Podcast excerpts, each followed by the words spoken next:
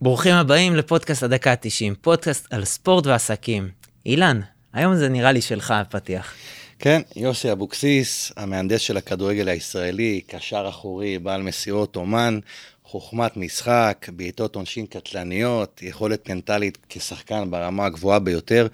כיום מאמן את הקבוצות הגדולות בישראל, חבר אישי שלי מתקופות יפות בביתר והפועל תל אביב. יוסי, בוקר טוב, ברוך הבא. איזה הרמה.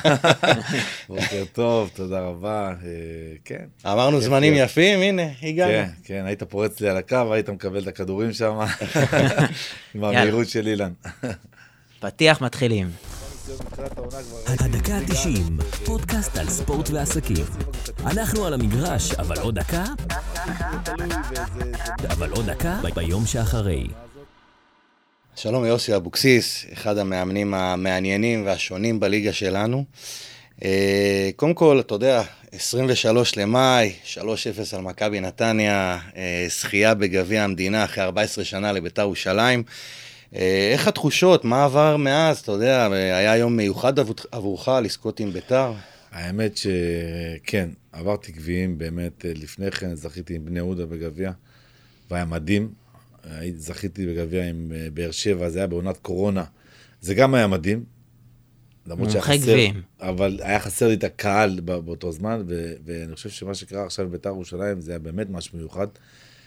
אה, אני לא זוכר כמות אהדה כזאת וטירוף שהיה לפני משחק גמר גביע. אני אמרתי ב- לפני המשחק הגמר שאם היו מוצאים 100 אלף כרטיסים למשחק, ואני לא צוחק, אם היו 100 אלף כרטיסים למשחק היו נמכרים, כי אני לא זוכר טירוף כזה של... אבידור, אתה יודע כמה אנשים ביקשו ממני כרטיסים למשחק הזה, זה היה פשוט לא יאומן. אז תתאר כמה ביקשו ממני. וזה היה באמת מטורף, אני חושב שזה אחד המשחקים הכי אה, מבוקשים שאני בכל אופן אה, הייתי שותף להם. ואין ספק שזו התרגשות, התרגשות גדולה מאוד, גם אחרי 14 שנה, גם אחרי אה, זה שעברנו עונה קשה מאוד עם בית"ר ירושלים, ואתם יודעים איך התחלנו את העונה, ועד שברק אברמוב הצטרף ועזר לנו לצאת מכל הבלאגן הזה, בכלל היינו... בתקופה מסוימת בתחילת העונה כבר ראיתי ליגה א', ובאחת השאלות שאלו אותי, אמרו לי, יוסי, אם הקבוצה תרד לליגה א', תמשיך לאמן את בית"ר? אז אמרתי, זה תלוי, וזה מעניין מאוד, ותראו איך סיימנו את העונה הזאת. יחד עם זאת, אנחנו נהנינו ו- ושמחים, אבל הראש תמיד עובד קדימה, אתם יודעים מה זה כדורגל, אנחנו תמיד חושבים קדימה, וחושבים לעשות קבוצה אפילו טובה יותר. חצי גמר וגמר כדורגל סופר מרשים, נגד מכבי תל אביב, ניצחון ענק, וגם, וגם אנשים, בגמר. כן. הרבה אנשים כדורגל כאילו שמח. האמת היא שהרבה אנשים אומרים לי שהחצי גמר היה אפילו משמח יותר מהגמר. Uh, הכדורגל היה באמת אדיר שלנו, הצלחנו לסגור קבוצה מצוינת כמו מכבי תל אביב. הצלחנו לכבוש שלושה שערים, הצלחנו אה, באמת... אה, אה, הטירוף שהיה שם, הרבה אומרים שאפילו יותר מהגמר מבחינת הקהל, מבחינת... כי היה שם איזה נוקאוט על קבוצה שהיא נכון. עליונה אליכם במשך עשור, נכון. ופתאום אתם חזרתם לחיים, זה, זה הרגשה. זה, זה הרגשה, כן, כי הצלחנו, אתה יודע, כולם, אני זוכר הרבה חברים ואנשים, ושאמרו, 3-0 מכבי, ביתר לא ברמה הזאת. נכון שמבחינת על הנייר מכבי תהיה קבוצה טובה יותר. אני חושב שבאנו מאוד מאוד מוכנים, באנו מאוד מאוד...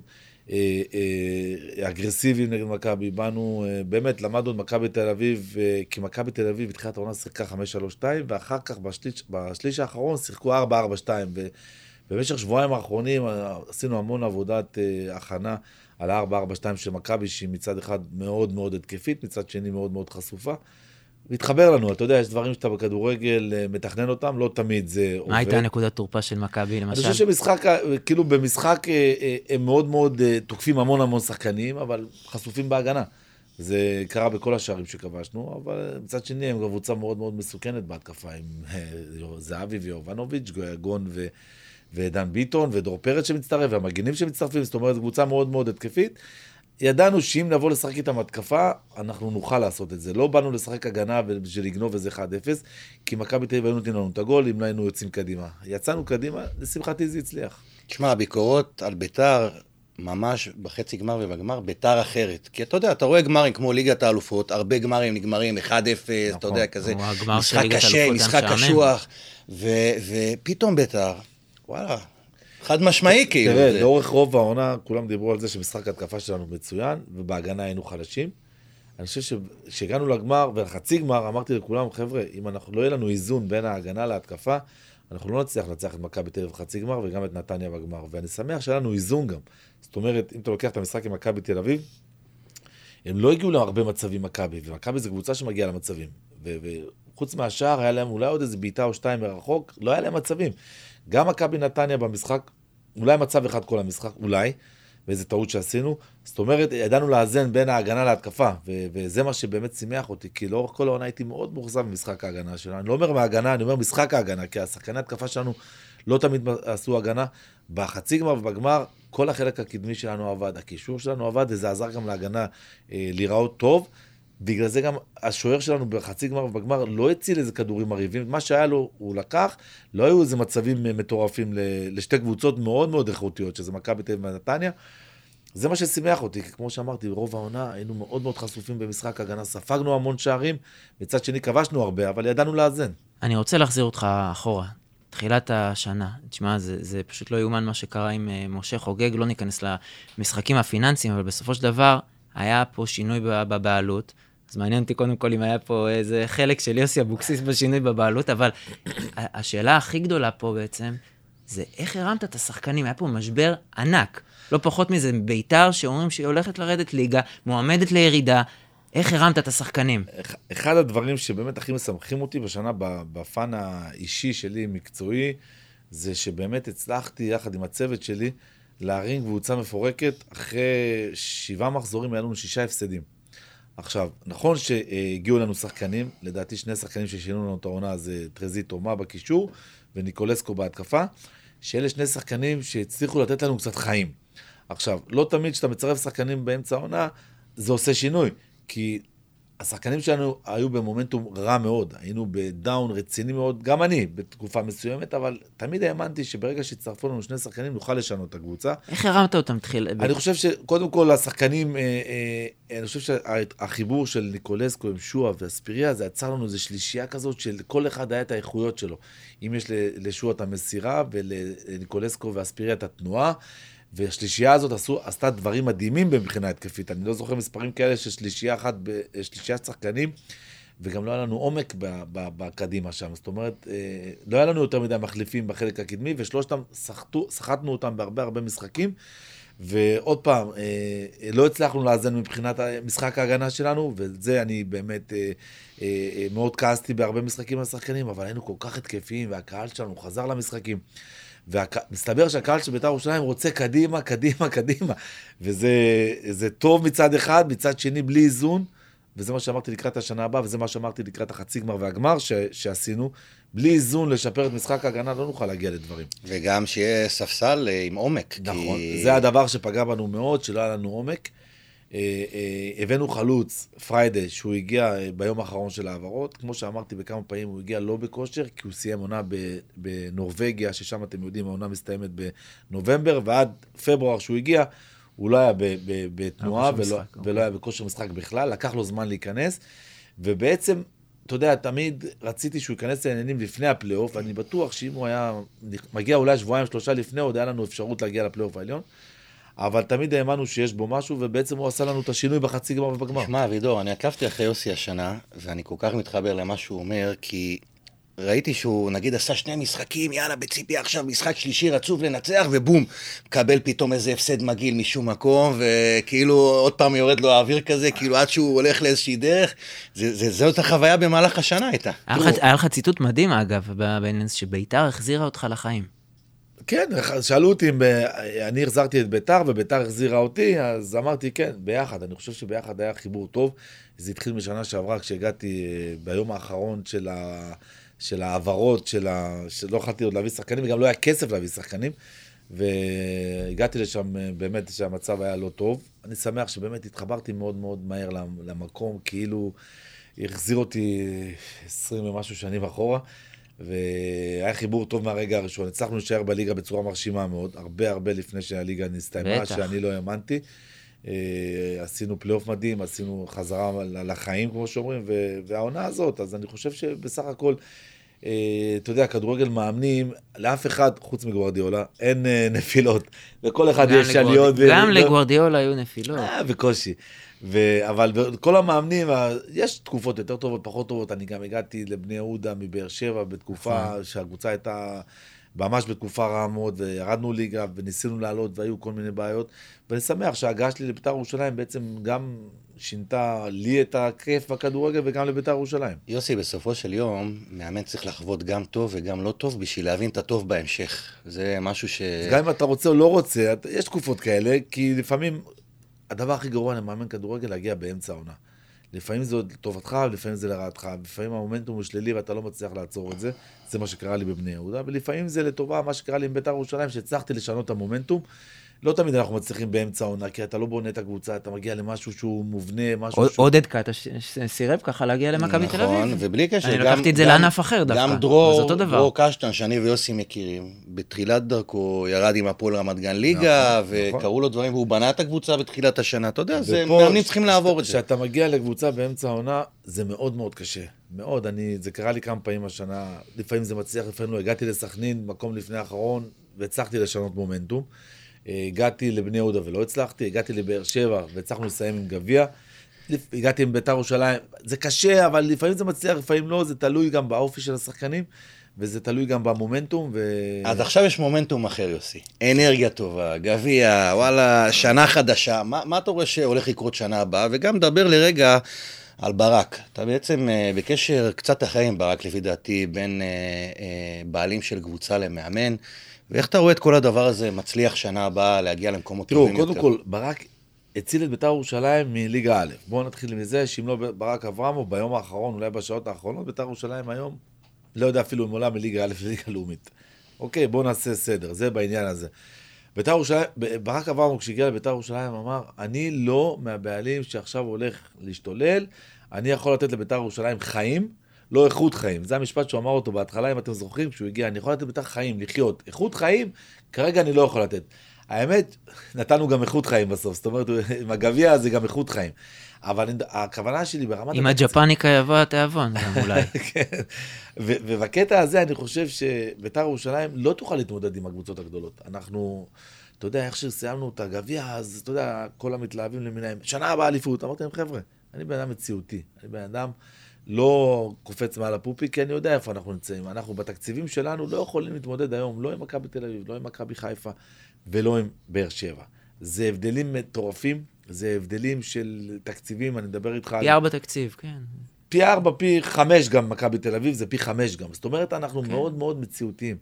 אנחנו יודעים מה אנחנו שווים, אנחנו ננסה לעשות קבוצה יותר מאוזנת, כי שם המשחק, אמרתי לכם כבר כמה פעמים באיזון, זה שבית"ר ירושלים רוצה התקפה, זה שהאוהדים רוצים קדימה, אני אוהב את זה, אבל אני חייב שיהיה איזון. אתה מכין כמו- לאירופה, אגב? מה? אתה מכין לאירופה? אנחנו מכינים את הקבוצה, כל הסצנריונים? אנחנו מכינים את הקבוצה, באמת, אה, אני חייב להגיד לכם שיש לנו הרבה בעיות כרגע עם שחקנים, כי הגביע בעצם יצר לנו אה, דרישות אחרות של השחקנים שיש להם חוזים. יש לנו המון שחקנים שיש להם חוזים, ופתאום כולם רוצים לשנות את החוזים. וזה יוצר בעיה בהכנות שלנו, עם אספריה, עם ניקולסקו, עם פריידי, עם תומה. אבישי. כן. אבישי סיים חוזה, זה משהו אחר. שאר השחקנים שאמרתי לך, יש להם חוזים, אבל הם רוצים חוזים אחרים. וזה מייצר לנו קצת בעיות כרגע. אה, אני מאמין ש... ומקווה שנפתור אותם, כי יש לנו גם שחקנים שסיימו חוזה כמו דגני, כמו אבישי, כמו תמיר עדי, כמו עזריה, שאיתם מתנהל משא ומתן. ואנחנו, אה, גם לגבי אורי דהן, שהוא שחקן שחוזר למכבי חיפה, ואנחנו רוצים אותו לעוד שנה, אבל זה לא תלוי בנו, כמו שאתם יודעים. זאת אומרת, יש לנו בעמדת הבלם בעיה מאוד מאוד גדולה כרגע, כי אנחנו, גם את הזר שלנו שחררנו, גם דגני סיים חוזה, גם אורי דהן חוזר על ההשאלה, וגם אור זהבי סיים חוזה. זאת אומרת, שם אנחנו כרגע ריקים, ואנחנו שם אה, חייבים אה, אה, להביא שחקנים. וזהו, כמו שאמרתי לכם, אתם יודעים, לדבר עכשיו על שנה הבאה זה לא יהיה רציני. אני חושב שאנחנו צריכים לראות את הסגל שיהיה לנו. לראות את הבאמת, מי הצלחנו להביא, איזה תקציב יהיה לנו, ואז נוכל לדבר על מטרות. תשמע, יוסי, אה, אני רוצה לדבר איתך על שני דברים. אחד, ירדן שועה, דוגמה. שחקן בתחילת השנה רמסו אותו, כבר אמרו, אה, אנחנו רואים כבר מה הולך לקרות, הלך לחיפה, לא הצליח, הגיע לביתר כברירת מחדל. אה, אה, פתאום, לאט לאט, אה, נגמר כהצלחה גדולה, מלך הבישולים במדינת ישראל. אה, אחראי בחצי גמר ובגמר לפעולות מאוד מאוד יפות, שכמובן אה, אנחנו יודעים את הסוף. איפה המקום של יוסי בהצלחה של ירדן? בליווי האישי אפילו. קודם כל, זו שאלה ששאלו אותי, ו- ואפילו ברחוב, כל יום שאני הולך, אומרים לי, שועה, בלעדיך לא. קודם כל זה לא נכון. שועה, בלעדי שועה, לא יוכל. הוא תמיד צריך להבין... האחריות אישית היא בכל אחריות מקרה. אישית קודם כל. זה נכון שאנחנו מאמנים, אתה יודע, ואנחנו נותנים את הכיוון ואת הדרך, יש כאלה בוחרים לקחת את הכיוון והדרך, ויש כאלה בוחרים לא לקחת את הדרך. ואני שמח שהשנה הזאת, באמת, אה, אה, גם כשהעליתי אותו לבוגרים בבני יהודה בגיל 18 וחצי, אה, הוא באמת התחיל איזה משהו, ואחר כך הלך לחיפה ולא הצליח. ואני חושב שגם הוא הבין משהו בשנה הזאת, שזו שנה אחרונה בחוזה שלו. זאת אומרת, לנו, לבית"ר ירושלים הייתה את האופציה. אם הוא היה בעונה גרועה, הוא היה מבין שהוא נשאר בחוץ. ועכשיו, אם הוא היה ממשיך עם היכולת הלא טובה, או עם. כל מה שהוא עשה, הוא היה נשאר בלי כלום. וזה אחד הדברים שדיברנו אותו, שיש לך שנה אחרונה בחוזה, אתה יכול להאריך את הקריירה שלך, אתה שחקן מוכשר. דרך אגב, זה גם עבודה של ברק אברמוב, גם כן, כי יש לו איזה קשר לברק. אז אני חושב שביחד החיבור הזה אה, הצליח באמת להרים אותו, אבל אתם יודעים, כמו שאמרתם, אני מקבל הרבה מחמאות על זה שירדן ורק יוס, אבל אני חושב שזה לא יודע, אני לא מניח הנחות, אני לא יודע מה, מה קורה בפנים, אז באמת אני שואל אותך, כאילו, אני- אוקיי. אני אומר מה, שהוא- מה העבודה העצמית שהוא עשה עם עצמו? קודם כל זה דבר? שיחות, קודם כל זה הרבה דברים לכוון אותו במגרש, זה הרבה דברים אה, שלפעמים בורח לו קצת במשחק וצריך לדעת לאזן אותו, ולא תמיד הכל ורוד, ו- וצריך לדעת בימים פחות טובים אה, אה, לתת לו בראש, בימים פחות טובים, שידע שאי אפשר רק מחמאות. זה העבודה שלנו כמאמנים, כצוות, כהנהלה, ואני שמח שבאמת השנה הזאת הוא עשה קפיצת מדרגה אדירה, אני חושב שהוא עשה לנו הרבה דברים מדהימים, כולל בחצי גמר וכולל בגמר, וכולל איפה שהיינו צריכים אותו באמת.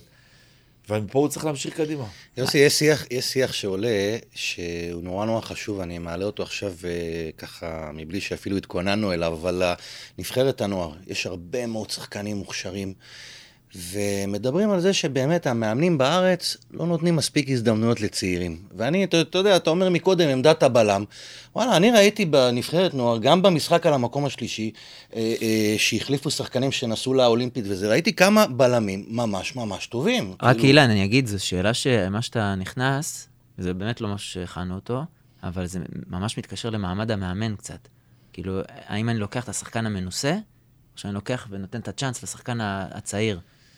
תראו, אני שמעתי כמה וכמה פעמים בנושא הזה, וכל יום יש כותרת שצריך לתת לשחקן הצעיר. חבר'ה, אין מאמן שלא רוצה להצליח. אין מאמן שלא רוצה לקדם צעירים. אני חושב שאחד הדברים הכיפים שלי בקריירה, כשאני נותן לעדי יונה כזה בביתר ירושלים לשחק, או כשנתתי לחזיזה ב, או לירדן שועה בבני יהודה, ולהמון שחקנים צעירים שנתתי להם לשחק והתקדמו, אבל זה תלוי. אם השחקן הוא צעיר, ויש שחקן שהוא ותיק יותר טוב ממנו, אז ישחק הוותיק, כי המאמן בסופו של דבר רוצה להצליח. כולם אומרים, מעמד המאמן. מה זאת אומרת, מה אתם רוצים, שהמאמן עכשיו יפסיד ולתת לשחקן צעיר? אם הוא חושב שהוא הולך להפסיד, כן? זה לא בטוח, יכול להיות שגם לא. או לתת לשחקן צעיר ולהפסיד ולהגיד, יהיה בסדר לבנות אותו. זה לא עובד ככה. חבר'ה, זה כמו שבנבחרות אומרים לפעמים, אה, צריך לשנות, אה, אה, אה, כל פעם אומרים שיש מאמן חדש, אז עכשיו המאמן הזה שחקנים צעירים. ואז מגיע הנבחרות, ואתה רואה אותם שחקנים ב-34 כמו ביברס, וערן זהבי 35 שיחק. וחבר'ה, מי שטוב צריך לשחק, אם זה בקבוצה, אם זה בנבחרת, המאמן בסופו של דבר רוצה להצליח.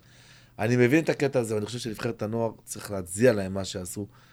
צריך אה, באמת אה, אה, שאפו גדול לאופיר חיים, לכל הצוות שלו. מה שהם עשו זה דבר מדהים, מקום שלישי בעולם. עכשיו שחקנים מדהימים. אבל עוד פעם, כל אחד יצטרך להוכיח את, את עצמו בבוגרים. כן. בבוגרים. עד עכשיו זה הנוער. יש הבדל בין נוער לבוגרים, כולנו יודעים. הם יצטרכו להוכיח את עצמם. אין לי ספק ש, שמאמן, אם יהיה לי שחקן מנבחרת הנוער שהוא יהיה טוב, זה הדבר הכי כיף. אבל השאלה היא מי מתמודד מולו. שאלה, יוסי, האם צריך אני לעשות יכול את זה להגיד לכם, נכון? רגע, אילן, בנושא הזה, זה המשך נושא, אני אתן לך דוגמה. התחיל את העונה אצלנו אילי- מאדמון, כשחקן נכון. שהבאתי אותו מבאר שבע. הוא החל את העונה בקבוצה שהיינו פחות טובים, והוא שחקן מוכשר מאוד. הקבוצה, כמו שהתחלנו את העונה, אמרנו שבעה משחקים, שישה הפסדים. ואז צירפנו שחקנים, טרזי תומה, תמיר עדי, דן עזריה חזר אה, אה, לעניינים, אחרי פציעה ארוכה, ופתאום נהיה לנו עוד אפשרויות בחלק, באזור הזה. שיחקו שחקנים אחרים, תפסו את המקום, ואז הידי מדמון פחות שיחק. אני אומר לכם שהוא שחקן מוכשר, אבל לפעמים בפייט מול שחקנים אחרים שהיו לנו בביתר ירושלים, פחות שיניים. הצליח. זה- גם עניין של מזל, כי יוסי ואני היינו שותפים לתקופה, אוקיי. תינוקות קשטן. דרור היה זורק אותם, ואם אתה זוכר, למשל, עמרי אפק. לא, אני- אני לא שיחקתי איתכם בשנה לא, הזאת, אבל אני ראיתי את כל זה. זה. היה, בתהליך, גם נכון. בתקופה של אירופה, הוא תמיד שילב פה ושם, נכון. כאילו נתן יותר לפישון, כן. אתה מבין, אבל נתן יותר לבכירים יותר, נכון. ופה ושם שילב, אתה נכון. מבין, כאילו, זה ויכול להיות צריך לבוא. באיזון, נכון. כן, זה צריך לבוא באיזון נראה לי, כי אז אם יש איזון, קשה אז... לשלושה, ארבעה שחקנים צעירים ביחד להצליח. כן. דרך אגב, זה מה שקרה לנו בתחילת השנה בבית"ר ירושלים. שיחקנו הרבה שחקנים שהם... אה, אה, הבאנו שחקנים אה, מליגות נמוכות, כי בהתחלה לא היה תקציב, וביחד שיחקו שלושה או ארבעה מליגות נמוכות, או צעירים. או צעירים, ואז היה גם קשה להם. אני בטוח שכמו שאילן אמר, אם אתה שם שחקן אחד, או שניים מקסימום, אתה יכול לשלב אותם. לשים ארבעה וחמישה ולהגיד, יאללה, תנו לצעירים לשחק, זה סיסמאות שעברנו אותן כבר. שחקן שהרמת אותו, האמת, דיברת על ליגות אה, נמוכות, אתה מרים לי פה להנחתה, יובל אשכנזי, שהתרת אותו. מה אתה עושה באמת, אה, נגיד, בפגרה או במהלך השנה, כדי לאתר את המציאות האלה, בגלל בעיות תקציביות, בגלל שאנחנו רוצים למצוא את המציאות האלה? תראה, לפעמים... מה הפעולות שלך, לפעמים- של הצוות? קודם כל, אנחנו רואים הרבה משחקים של ליגה לאומית, ורואים, אתה מסתכל, אתה... להגיד לך שאפשר בכל שנה למצוא? לא. לפעמים זה קורה גם, דרך אגב, במזל. יובל אשכנזי הגיע בקטע של, אה, זה אחד- זה אחד הדברים הכי מצחיקים שהיו לי, שברק אברמוב ביקש ממני בבני יהודה אז, טובה שחבר שלו, שיובל אשכנזי להיבחן. אמרתי לו, מה זאת אומרת, הוא היה בליגה א', מה זה טובות? מה זה טובות? הוא אומר לי, יוסי, תוריד לי את הבן אדם מהראש, תעשה לי טובה, יוסי. הבן אדם הרג אותי, אני חייב לו שני אימונים. אתה יודע מה, תעשה אימון אחד ותשלח אותו הביתה. לגבי יובל אשכנזי. אמרתי לו, טוב, תביא אותו, היה בסינתטי בבני יהודה, 40 מעלות חום, דשא סינתטי. הגיע יובל אשכנזי לאימון, נגמר האימון, התקשרתי לברק אברהם, אמרתי לו, הבחור הזה, שלחת אותו? הוא אומר לי, מה, כבר אתה רוצה לשחרר אותו? אמרתי לו, לא, לא, לא, לא. היה הכי טוב על המגרש. הוא אומר לי, תשמע טוב, אמרתי לו, תשמע טוב, יש בו משהו. ואחרי אימון אחד, ואז עוד אימון, ועוד אימון, ועוד אימון. יואו, מדהים. וזה היה משהו מדהים, כי הוא בליגה א' היה שחקן בינוני. וזה היה יפה לפעמים, לשחקנים כאלה, והוא היה בן 25 שהבאנו אותו, עשה התקדמות אדירה עד מכבי חיפה. ו- ולפעמים זה דן עזריה, כמו בשנה שעברה, שהבאנו אותו בינואר, ביום האחרון, שהוא שוחרר מכפר סבא, וזכרתי שהוא שיחק נגדנו, נגד בני זה יהודה. מוטיב חוזר, זה לא סתם אנחנו שואלים. הרבה זה. מתפספסים, מה יוסי? יש הרבה שמתפססים. כאילו- כאילו... דולב חזיזה למשל היה ב- ב- בשנת השאלה בהפועל רמת גן, הוא היה שחקן ספסל. בשנה שהוא היה מושל. הוא חזר אלינו אילן ליווה אותו, ו... כן, הבאתי אותו שנתיים סיפור וחצי. טוב שם. ו- ובהפועל רמת גן, אילן, אתה זוכר שהוא לא היה טוב, נכון. והם היו מאוד מאוכזבים ממנו. חזר אלינו לבני יהודה בשנת השאלה, נכנס לעניינים מהר מאוד, והיום לדעתי הוא אחד השחקנים הכי טובים בארץ. אגב, היה גמר צ'מפיונס והכל, מבחינת פילוסופיית משחק. אתה משהו, אתה, אתה שואף, אתה מסתכל על מישהו, נגיד פאפ, על, על מוריניו, מה אתה, אני- מה אתה לוקח אם אתה אני צופה אגיד לך, בדברים האלה הייתי באירופה? בגמר, הייתי בגמר. היית בגמר? הייתי בגמר. וואלה, לא רע. ולפני המשחק, כששאלו אותי מה יהיה, אמרתי שמאצ'סטר סיטי לא רגילה הייתה לשחק השנה נגד 5-3-2. כמעט ולא יצא להם לשחק נגד 5-3-2. ואמרתי לברק אברהם במשחק, יש לי הרגשה שבמשחק הזה, כאילו סיטי יהיה להם איזה משהו שונה. לא ידעתי מה יהיה. ואינטר סגרו אותם בצורה יוצאת. מיררו להם את אני החיים. חושב שאינטר עשתה משחק אדיר יחסית להפרשי הכוחות ביניהם, כן? שכולם היו בטוחים שזה הולך חלק.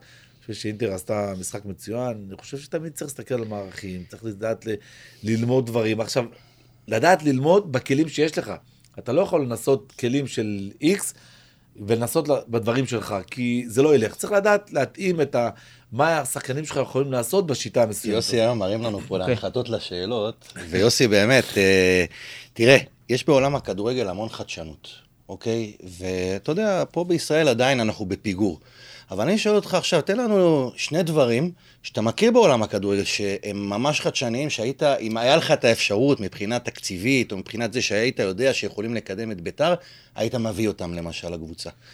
תראה, עוד פעם, אה, אני חושב שברמת אה, סקאוטינג ו- ודברים של... אה, יש המון עזרים שאתה יכול ל- ל- ל- ללמוד מהם. תראה, אנחנו בבית"ר ירושלים, אנחנו, כמו שאמרתי לך, בתקציבים שלנו, אנחנו לא יכולים להרשות לעצמנו דברים שיש במכבי חיפה או מכבי תל אביב, שאני בטוח אה, מערך סקאוטינג יותר, שיעקבו אחרי שחקנים אה, אה, אפילו בחו"ל, במדינות מסוימות, שאין לנו את האפשרות אתם הזאת. משתמשים באנליטיקה לצורך העניין? ברור, ברור, אנחנו משתמשים, אנחנו...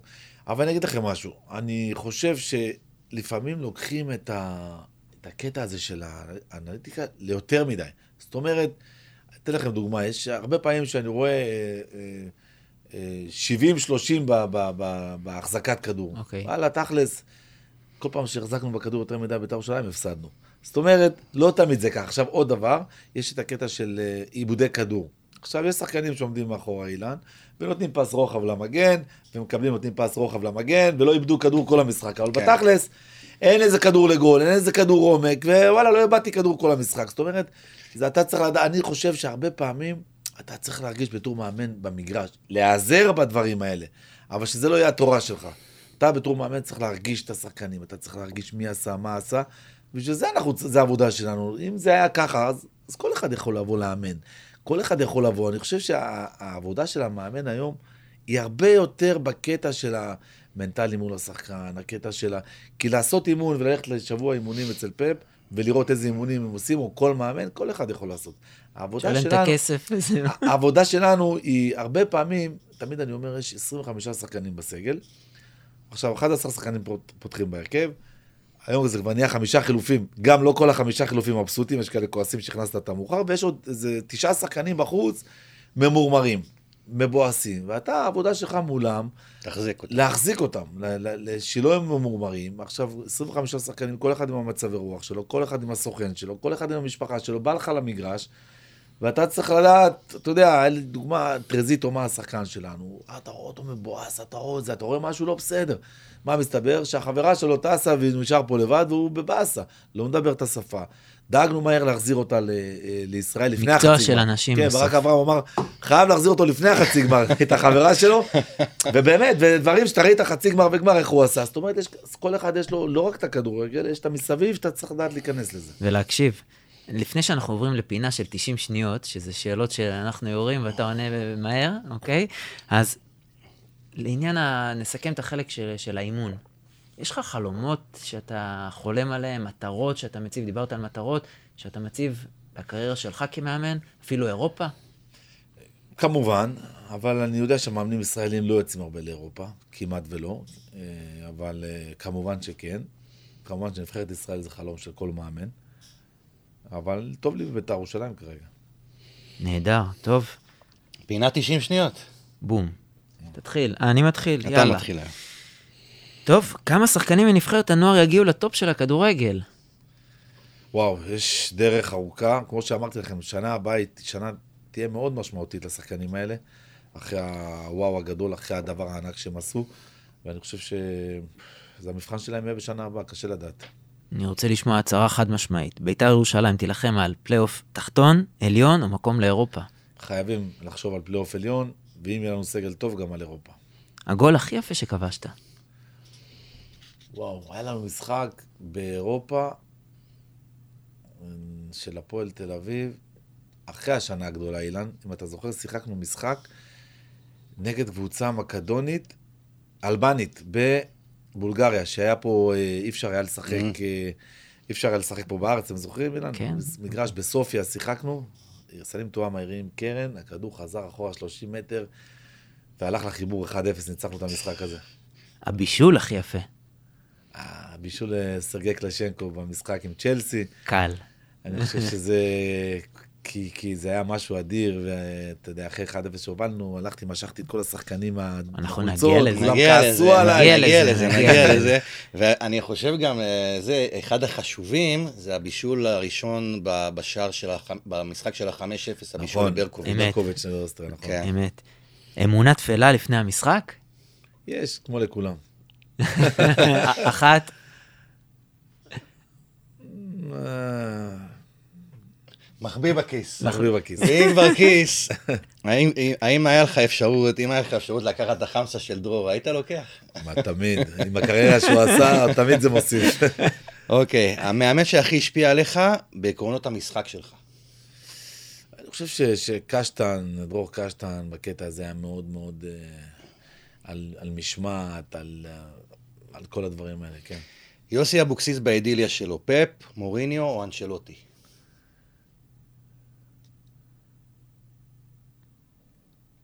הכל תלוי בכלים שלך. אם יש לך כלים של פפ, תשחק כמו פפ. אם יש לך כלים של מוריניו, תשחק כמו מוריניו. הכל תלוי בכלים שלך. תשובה דיפלומטית, אבל לא, לא, אבל האמת, נכונה, אבל. נכונה, אבל בסדר, הכל טוב, הכל טוב. טוב, כמה פעמים פגשת את המפית של דדש? אה, אני אגיד לך, זה היה פעם אחת, כי זה היה לחמש שנים החוזה. טוב. ואחרון, מה יותר ענק עבורך, 5-0 של ישראל על אוסטריה, או 1-0 נגד מילאן של הפועל? שניהם גדולים. וואי, שניהם גדולים. אז נגיד שבנבחרת זה היה זה, ובקבוצה זה היה זה. יאללה, מעולה. טוב, תשמע, אה, נחזיר אותך אחורה ל- לשנה מאוד ספציפית, שנת הכוכבים בביתר ירושלים, אלי גוטמן מאמן, ראיתי ראיון שלך, פאנל סופר מעניין בערוץ הספורט, מודי ברון, זיכרונו לברכה, ניב רסקי, נראה כמו ילד, אה, מוטל שפיגלר ו- ושפיגלר, ואתם אה, מדברים בדיוק על ההכנות למשחק העונה נגד מכבי חיפה. תקופה עמוסת כוכבים. עכשיו, אני שואל... 0-0 נראה לי, לא המשחק הזה. גוטמן היה אז בביתר. 0-0. עכשיו, אני אשמח דווקא מה, מהתקופה הזאת, מה שאהבת להיום, אוקיי? איך לנהל... אה, כי, זאת אומרת, זה הרגיש שאתה היית המבוגר האחראי, אוקיי, בביתר, שהיה שם נכון, המון קרבות נכון. אגו. מה למדת משם להיום, כמאמן אפילו?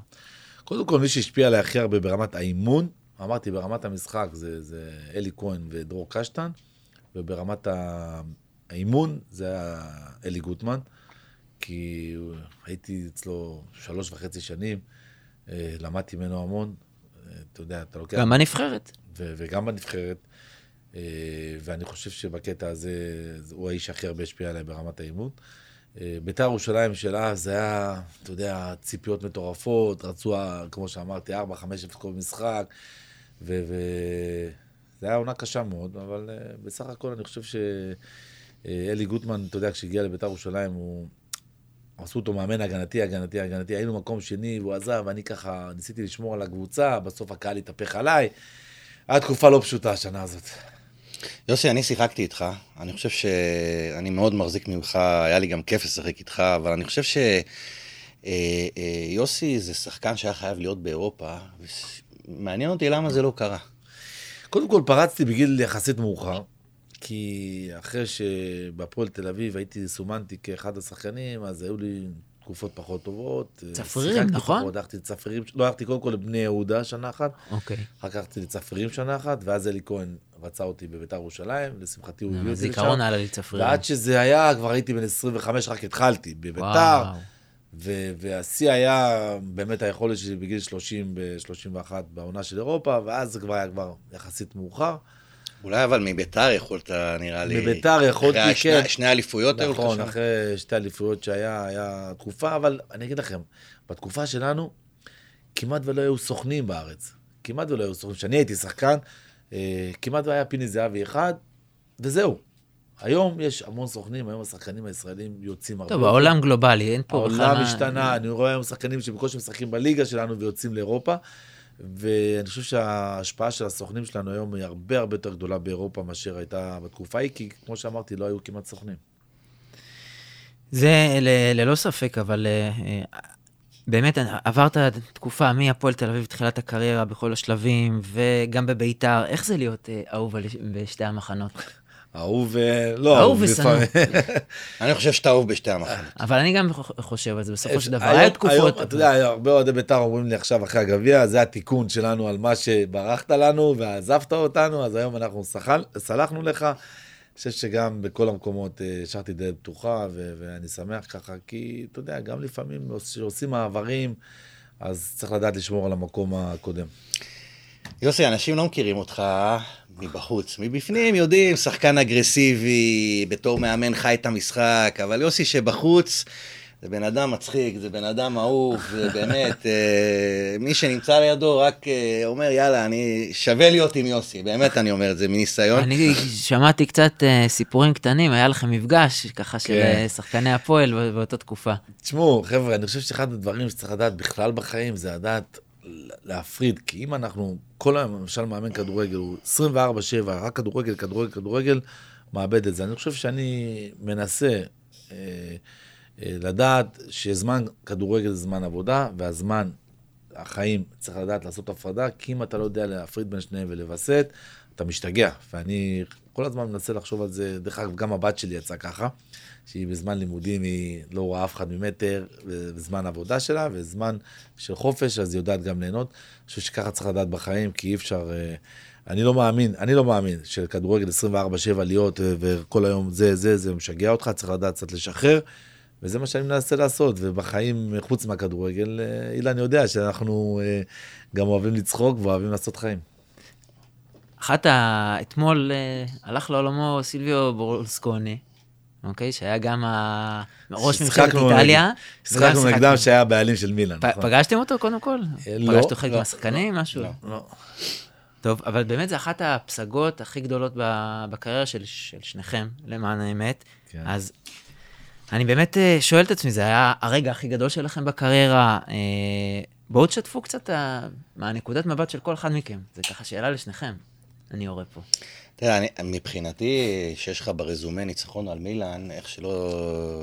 זה משהו ענק, אתה מבין? גם עכשיו מסתכלים על הנבחרת הנוער, הגיעו לשלב אה, מאוד מאוד אה, אה, גבוה.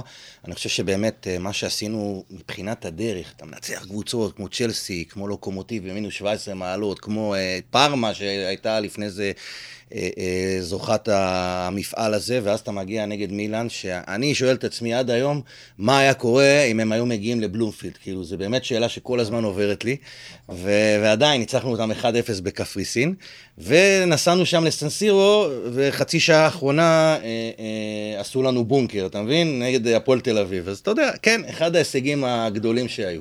אין ספק. שזו הייתה שנה מטורפת.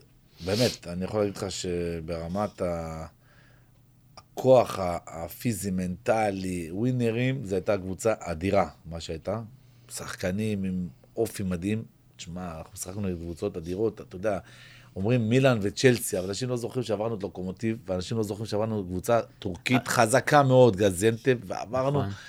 פארמה ו- וקבוצות אדירות, ו- וזה שלב אחרי שלב, אתה יודע, זה נוקאוט כזה, אתה יודע, זה שני משחקים, ו- וזה, אין פה garbage time, ואין פה איזה משהו בשביל לעבור, וזה היה באמת משהו שהיינו קבוצה ש- של ווינרים. כולם... יוסי, סגירת מעגל, אני כל הזמן מראה את המשחק נגד צ'לסי על הנושא של אמונה. ואני חייב לסגור את זה איתך, כי אנשים לא מבינים. דקה אי- 89, גם איתי הוא מדבר על זה, כן, תאמין, דקה תאמין. 89, אנחנו שמים פנדל, האידיאל הישראלי, בזבזו את הזמן, לא יודע, תבעטו את הכדור הזה. יוסי בא, תופס את הכדור, מרים את כולם, אומר להם, יאללה, בואו, ומה עבר ליוסי בראש? כי לי, גם כשחקן, זה לא עבר בראש, אני בטוח שגם לכל אחד, האחרים. אחד הדברים הכי מחמיאים לי, שאני פוגש לפעמים אנשים, לא רק שאתה אומר שבהרצאות אתה מראה את זה, יש הרבה אנשים שאני רואה אותם בעולם ה...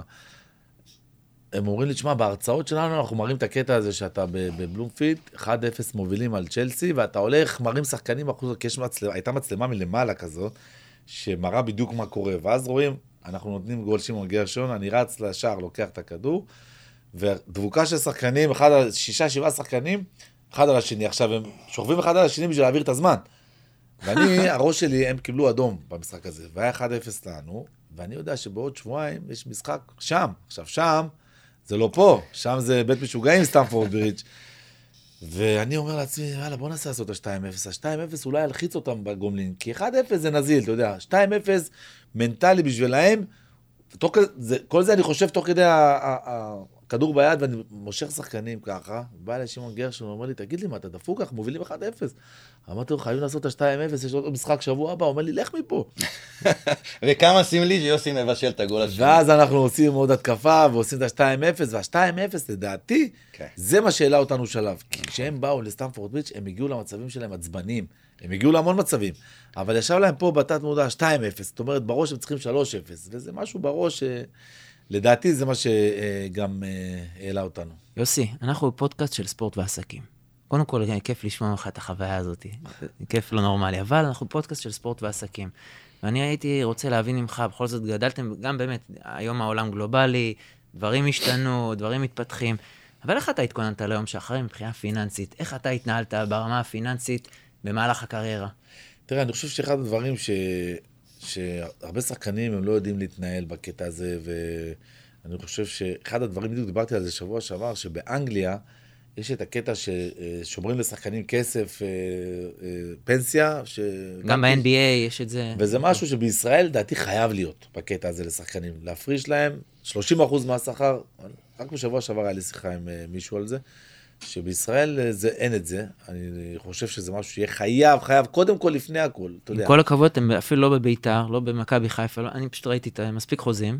אין קרן השתלמות. אני, אז אני אומר לך... למה לא עושים את זה? למה לא חושבים אני לטובת השחקן? כדי השחקן- שאתם תהיו מעביד יותר טוב. זה לא העבודה של אה, ארגון יכול- השחקנים. למה זה העבודה שלכם כמעסיקים. קודם כל, של בעלים, של בעלים, נכון? דבר שני, של ארגון השחקנים, כי ארגון השחקנים, גם באנגליה למשל, ששמעתי, זה ארגון השחקנים עשה את זה. זה אחד הדברים שהוא צריך לעשות מול הקבוצות. קודם כל, להפריש לשחקנים 20% מהשכר, לשים את זה בצד ליום שאחרי. בישראל זה לא, אבל אני חושב שזה משהו שחייב להיות, כי אה, הבנתי שבאנגליה למשל, שחקנים אחרי הפרישה עדיין, אתה יודע, נהנים מהרבה כסף, ו- וזה משהו שחייב שיהיה. ואיך אתה התנהלת לאורך הקריירה, ואפילו כאלה שליוו אותך. אני מכיר הרבה שחקנים שלקחו את זה יותר, פחות, אני באמצע, אני די בזבזן, אני די זה, אבל אני באמצע, ידעתי להתנהל גם ככה וגם ככה. ואני, אני, אפשר לקחת אותי באמצע, אני לא מאלה שרק חסכו ולא מאלה שרק בזבזו. שחקנים מדברים איתך על זה? אה, למרות שזה אני רגיש, חושב שהיום, אני, רגיש. היום אם תשאל אותי, אני חושב ש, שיש דברים ללמוד מהעבר. מה, תמיד, אה, אתה יודע, כשאתה צעיר, אתה לא לומד דברים, אה, אתה לא יודע דברים, גם ברמת המקצועית וגם ברמה להתכונן לאחרי. וצריך לתת עצות טובות לשחקנים צעירים. אני חושב שקודם כל צריך להתחיל מהדבר הזה שדיברתי איתך. 30% מהשכר של השחקנים צריך לעבור לקרן השתלמות שאחרי הפרישה, לפני הכל. כי אתה יודע, לא תמיד שחקנים יכולים להתנהל, רק הכוכבים יכולים גם לחיות וגם לחסוך לעתיד. יש היום המון שחקנים שמרוויחים שכר בליגה שלנו, כן? שלא תחשוב שהם עדיין לא יכולים לגמור את החודש, שחקנים. כן, של שמונה, ואם יש להם שכר... ואתה יודע את זה בתור. עורך דין של שחקנים, ויש 10 ויש 15, וגם ב-20 הם לא יכולים לחסוך ברמת חיים היום של ישראל. אז בגלל זה אמרתי, בלי שום קשר, חלק מהזה שלהם צריך ללכת. והשאר זה, אם שחקנים שמרוויחים 400 ו-500 בעונה אה, אה, יורו, 1,000 יורו, אז זה כמובן שהאפשרויות שלהם אחרות, כל אחד בהתאם לשכר שלו. יוסי, לקראת סיום, פינת טיפים. אה, יש לנו טיפים ככה לשחקנים צעירים, למאמנים, אבל נתחיל דווקא בטיפ לקשר אחורי. התפקיד שלך היה תמיד קשר אחורי, אולי קצת לפעמים 50-50. אתה היית מאסטר בתפקיד שלך, ובאמת, איזה, איזה מסר אתה כמאמן מעביר לשחקן בתפקיד הזה? זאת אומרת, איך, אה, האם, האם זה מצליח בהתאם לציפייה שלך? כמובן שזה אחד התפקידים שאני יותר יכול להשפיע על השחקנים בקבוצה שלי בתפקיד הזה. כל הזמן להסתכל מאחורה, להסתכל מקדימה, לדעת מה אתה עושה לפני. זה משהו שהכי חשוב בכדורגל. לא לקבל ואז לחשוב, אלא לחשוב לפני שאתה מקבל את הכדור, אני מדבר. עמידה נכונה, דברים כאלה, אלה דברים שבתור, כשהייתי בתפקיד הזה, אה, מתי לשחק קדימה, מתי לשחק אחורה, מתי לשחק, אה, אה, להאט המשחק, לשלוט בקצב המשחק. אלה דברים שאני חושב שבתפקיד ששיחקתי, אני מצליח להשפיע הכי הרבה בקבוצות שאני מאמן. אוקיי. טיפ אחד למאמן. מאמנים בליגת העל, או אפילו צעירים. לך עם האמת שלך כל הזמן. זה הכי חשוב. מעולה. ולשחקנים צעירים, כמו שחקני נבחרת הנוער, שככה... מצד אחד, לא להתבלבל, זאת אומרת, תמיד יש מה לשפר. אה, אה, לא לעוף יותר מדי כשמצליחים, ולא לרדת אה, מדי כשמפסידים, לדעת להיות באיזון, תמיד, תמיד, כמו שאמרתי, תמיד לדעת ולחשוב שאתה חייב להשתפר ולהיות טוב יותר, להסתכל תמיד על שחקנים בתפקיד שלך, איך משחקים, מה העולם, מה הם עושים, איך הם מסתכלים, כל אחד בתפקיד שלו. זה לדעתי יכול לשפר שחקנים. גם זידן הגדול אמר שבגיל 28 ו-30 הוא עדיין למד. וזה... אין ספק, תמיד לומדים, כן. כמו שאני אומר כמאמן, תמיד אנחנו לומדים. טעינו, אנחנו טועים ועוד נטעה, אבל תמיד צריך לדעת ללמוד ולהסתכל, ואם זה בקבוצה כזאת, ואם זה מאמן אחר, זה החיים, כמו בכל דבר, תמיד לומדים.